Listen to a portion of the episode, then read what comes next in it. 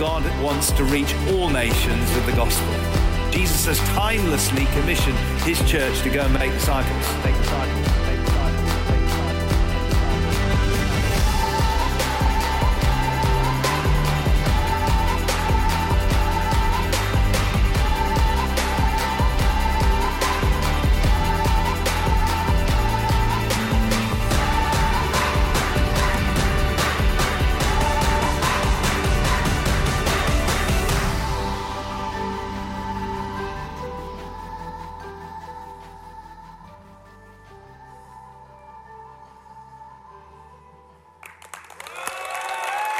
Thank you.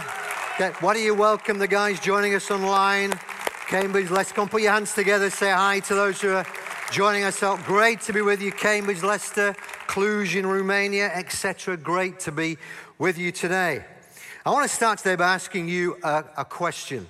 I wonder what it is that makes you happy or that brings you joy. You know, I, th- I, think we know at least two of Dave's. It's got to be Toby, his grandson, and yeah, Man City, you got it. Man City. We love watching them win, don't we? Um, the, the other, uh, if we ask Josh, I think we know what Josh would say. Josh would say playing golf, well, precisely beating Dave at golf. But actually, for me, I, I tend to be something of a, an adrenaline junkie. So, actually, things that make me joy are things like Yorkshire tea, watching cricket, doing jigsaw puzzles. I have my own aquarium. I know you're all slightly intimidated by that, I can, I can tell. Um, but recently, two, two new additions to our family have been giving me and Zia new measures of joy. So here, here's a photograph uh, of them. Yeah, they're not foxes, okay? They are dogs. Uh, the one at the back is called Bodhi. He's an 11 year old male. And the one at the front is called Aya. She's a five year old girl. Now, they've come to live with us. It's okay, they're married. Don't get worried about that. Um, and they give us a tremendous amount of joy. Now, for those of you who are not dog people, let me just show you a very short video of what happens for us when we come home, and hopefully that'll help you understand why dogs are more important than cats.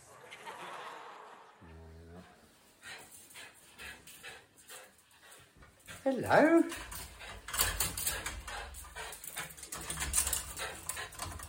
Where's Teddy? Where's Teddy?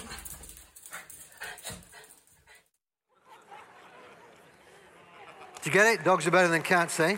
Um, they bring us joy, they really do. But I tell you, there's another thing that brings me tremendous joy, and it's it's a giving day like today. I, I love days like today. Um, I'm as pumped today as an introvert is allowed to be.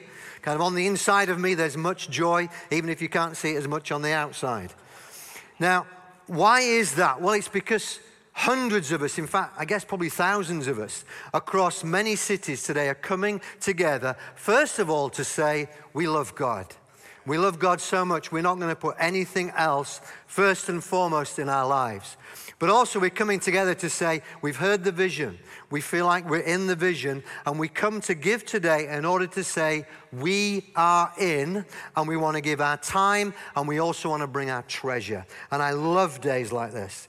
Now, Paul writes this. He says, and he could have been talking about a giving day, and he is talking about giving. He says this Let each one give thoughtfully and with purpose, just as he has decided in his heart, not grudgingly or under compulsion, for God loves a cheerful giver and delights in the one whose heart is in his gift. What's Paul saying? He's saying, Don't come sad today.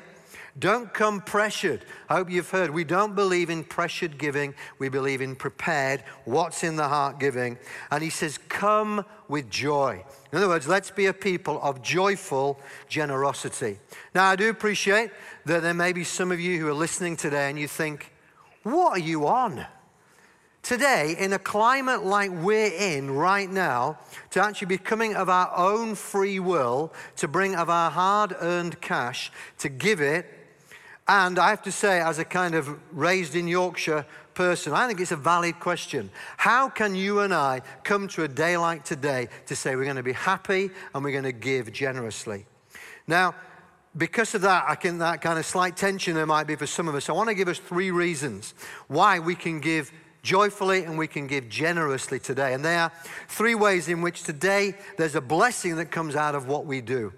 Hopefully, so when we come to that part of the, the service today, you will come forward with joy. Now, so the first one, the first blessing that comes out of joyful generosity is this joyful generosity blesses God. How many of you want to put a smile on the face of God? Like the idea of make a blessing our Father. Well, there are lots of ways, aren't there, in which we bless God. We've been thinking over the last few weeks about what it is to be a radical disciple. Would you agree God is blessed when we seek Him in prayer? Would you, would you agree when we choose to obey Him, He's blessed? when we choose to serve one another, when we seek to tell people about the life changing power of Jesus, would you agree? God is blessed. But have you ever thought that actually God is equally blessed when you and I make wise choices about what we do with our finances, when we steward them well, and what we're doing today is actually pleasing to Him? Now, I, I, when, when we have days like this, I, I, go back into a bit of reminiscing, think back of all the amazing giving days that we've had, been involved in. Zia and I have been involved in giving days like this for, for certainly 20 years or so. And I look back on them as massive highlights of our life as Christ followers. Um, one of the ones that stands out for me, though, is we were giving as a church, much smaller than we are now. We were giving for the purchase of this building I'm in now and the land that we're in. And I remember everyone coming forward to bring their offerings, and I particularly remember the children. And my two children were in there, they were well under 10 at the time, and they're bringing their little money boxes. And they've put in there some of the pounds, some of the pennies, they've saved it up to bring it into the offering, and they do it joyfully. Now, here's the truth between you and me what was in that box actually belonged to me. And they were actually giving out of our generosity.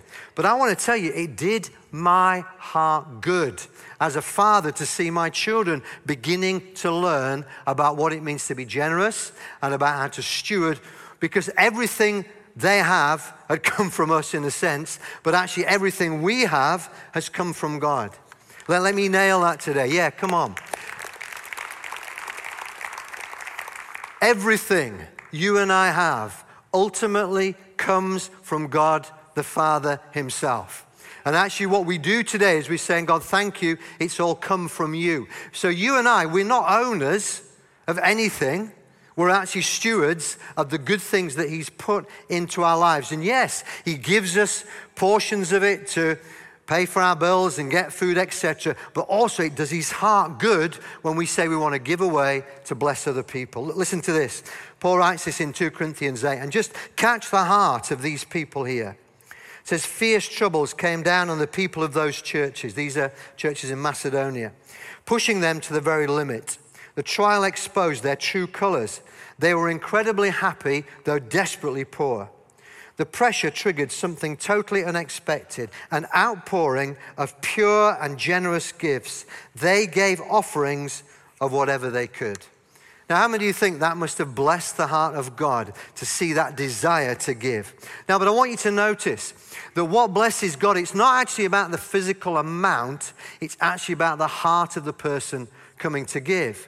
And you, you, you may be someone today who thinks, I don't know if I can give or what I can give is so small. Well, well, that's not the issue. It's come joyfully. And as Paul says here, come and bring what you can.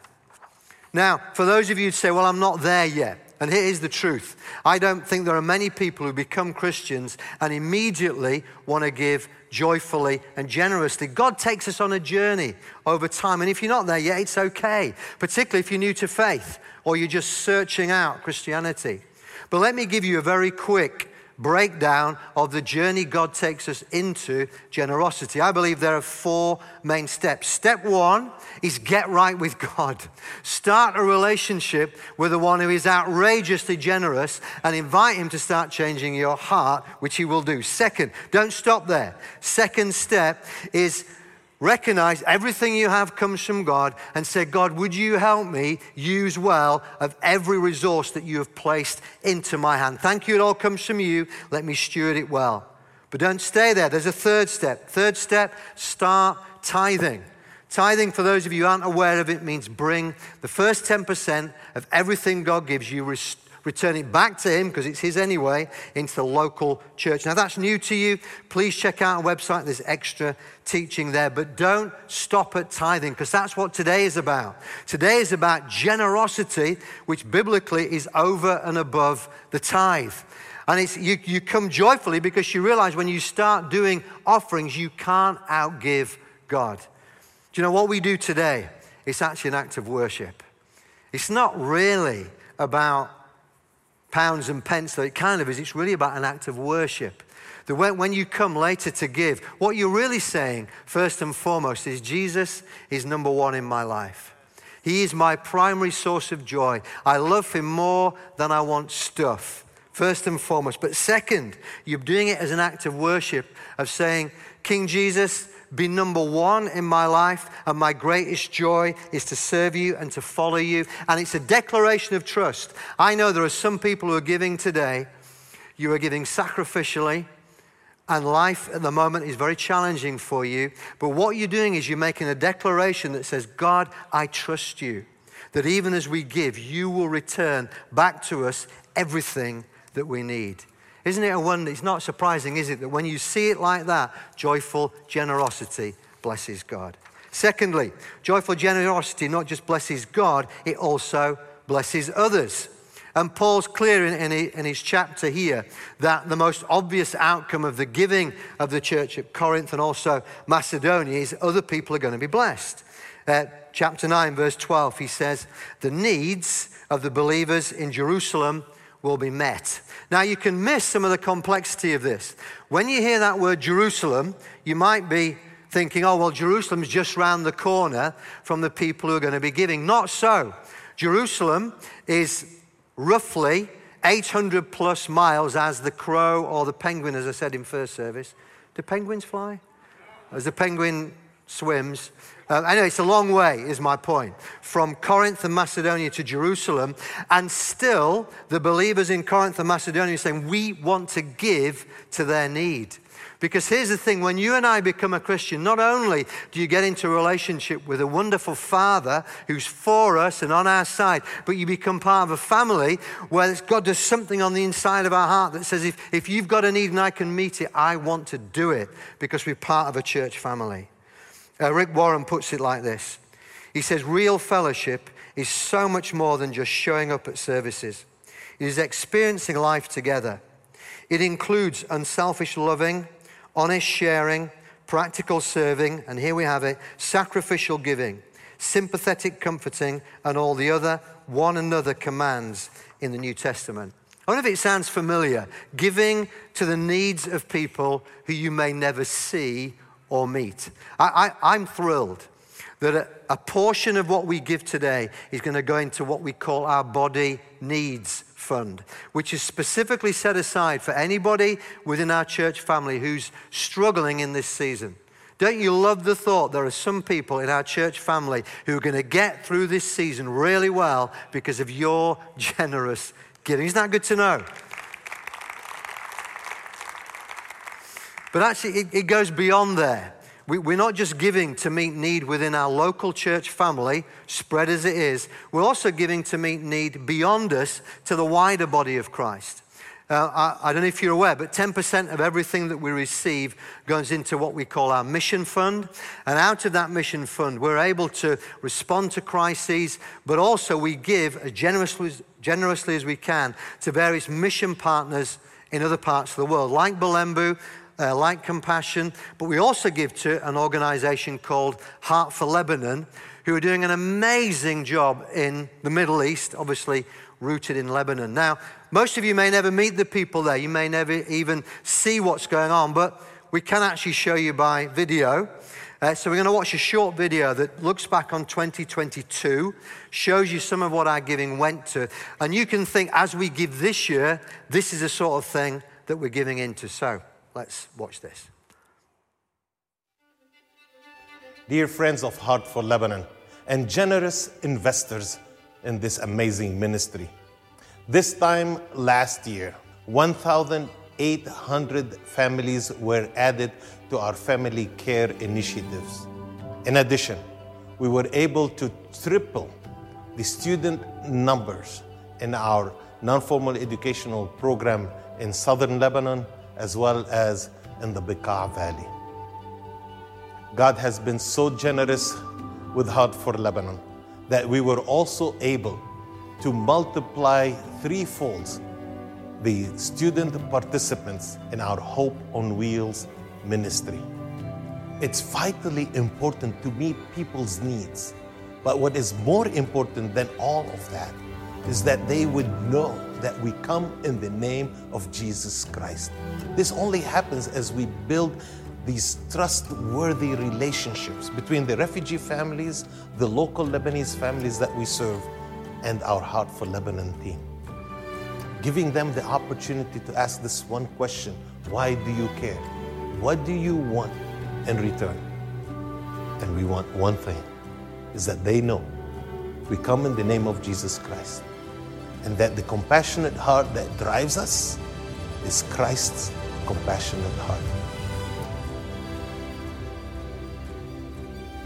Whether they're Lebanese or Syrians, whether they are from traditional Christian background or whether they are from a Muslim background, it doesn't matter who they were before Christ. What matters is who they are in Christ. What matters is that many of these new individuals, many of those families have openly declared Him as their personal Savior. They have accepted Jesus Christ as Lord over their lives and the lives of their families.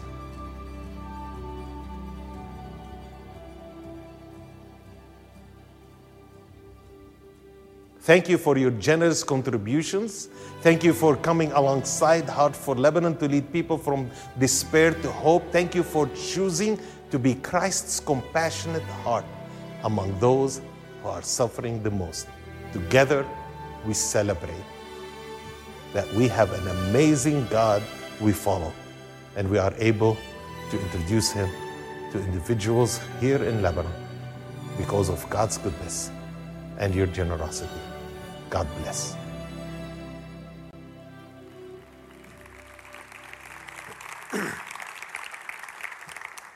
Uh, I don't know about you, but when I watch a video like that, I think, God, thank you that we get to do this. Not that we have to do it, but we get to do it.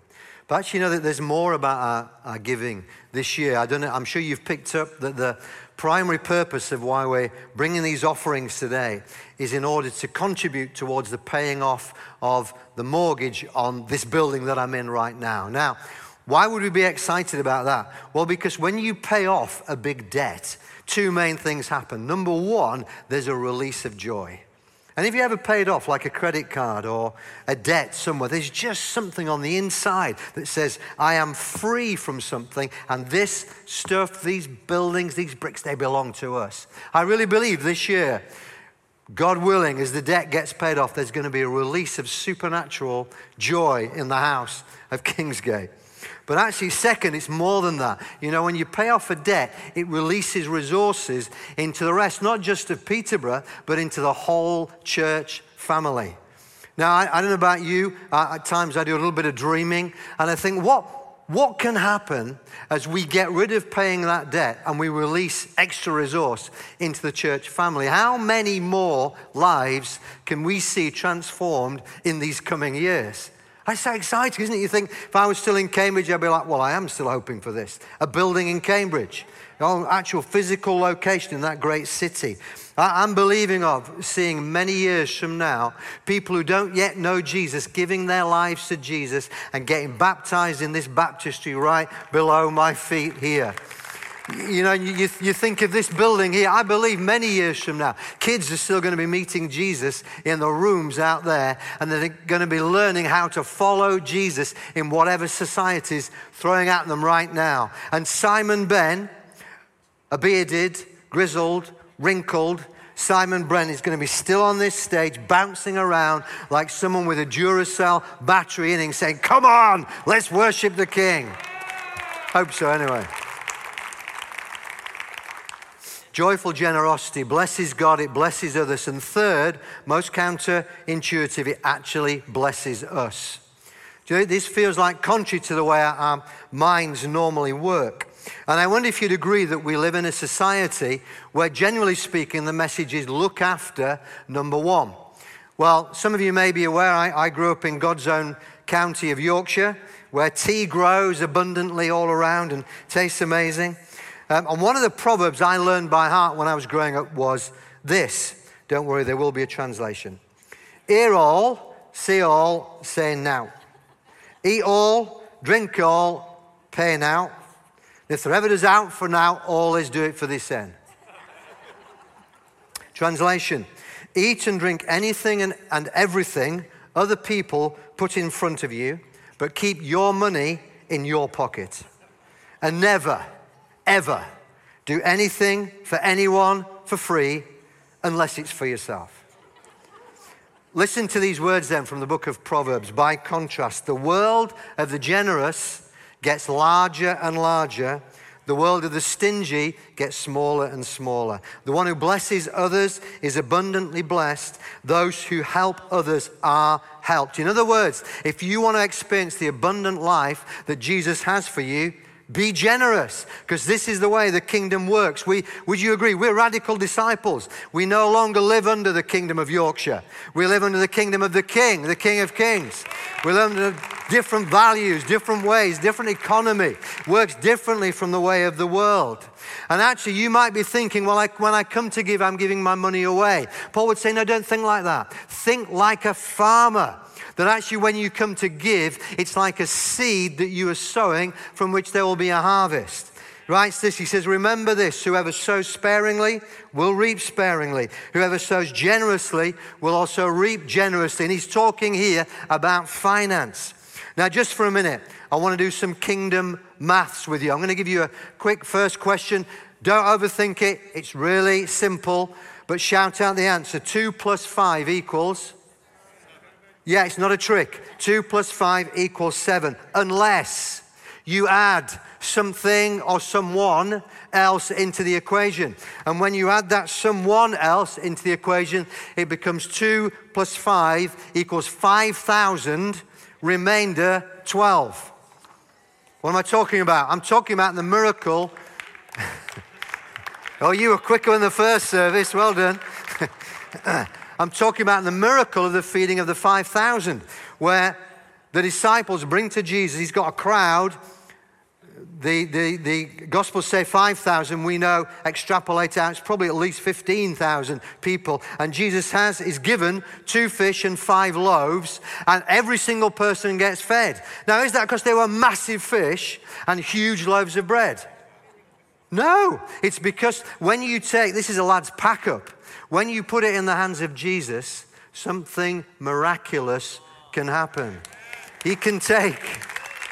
So, for those of you who don't know this story, this lad gives his two, I always get the fish in the, the two fish, his kippers and his loaves, he gives them to Jesus, and the hands of Jesus, they get multiplied. And 15,000 people have a meal, and there's 12 baskets left over. I hope there was a spare one for the lad who'd given up his lunch as well. When you put it in Jesus' hands, something happens. Here's the promise and this is back to Corinthians. Paul says, When you give, God is able to bless you abundantly, so that in all things, at all times, having all that you need, you will abound in every good work. Now, He, who's He? He's Jesus. We're talking about God the Creator, He who supplies seed to the sower and bread for food. Here's the promise He will supply and increase your store of seed and will enlarge the harvest of your righteousness. You'll be enriched in every way so that you can be generous generous on every occasion. What a great promise. What, what's Jesus' promised today? That as you bring your offering to Him, He's saying, I want to bless you in return. And what does, it, what does Paul say here? He says there's material provision, bread for eating and seed for sowing. What he means about that is he's going to ensure as you give to him, as you give wisely to him, he will return back to you. He's a good father. He can, he can multiply your provision. I don't know how he'll do it. For me and Zia, it's never been an envelope with cash. It's always been just working, promotions, working hard, working wisely, but God has fulfilled and continues to fulfill that promise in our life, and I believe He wants to do it in your life. And I'm looking forward to hearing testimonies of what God has done in this season as you give generously. But you see, the promise is wider than just material blessing. Did you notice? Paul says there'll be a harvest of righteousness, you'll be enriched in every way. There is something supernatural, spiritual that happens when we give. It's not just about the material stuff, something happens in the supernatural, spiritual realm. You can't define it, you can't play, say X plus Y equals Z, but it's real and it's life giving. I, I, I, don't think it's any coincidence. We give today and we start next week a prayer meeting of saying, God, what do you want to do? Open the heavens, the windows of heavens over our lives, over this city. God, come and do it. Because giving, it's not just material, it's spiritual. It's an act of worship. And it does something in the heavenly realms. I am pumped. I told you I was. Sorry, as I bring this to a close, I want to just say, you know, as we come in a few moments, Dave is going to lead us in um, time of prayer and bringing our offerings to the Lord. I want to say, don't bring it and put it in a tray, spiritually speaking. Yeah, do put it in a tray. But as you do, think I'm putting it in the hands of Jesus, that He's present here. And, and hear His smile. Hear Him going, Well done, son, well done, daughter.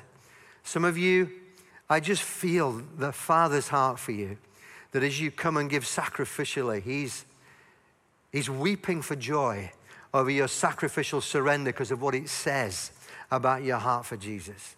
So here is well done. See his smile.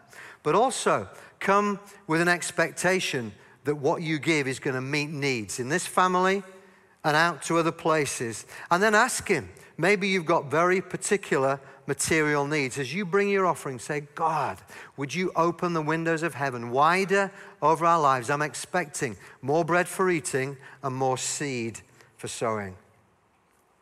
Just want to, before I hand over to Dave, wonder if you wouldn't mind just closing your eyes, bowing your heads just for a moment. I said earlier, the first step on a journey into this life of generosity is opening our lives to God and saying, God, come in and change my heart.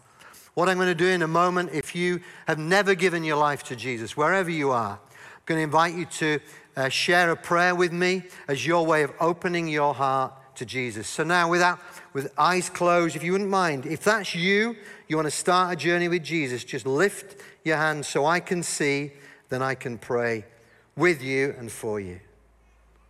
Thank you, Jesus. Thank you.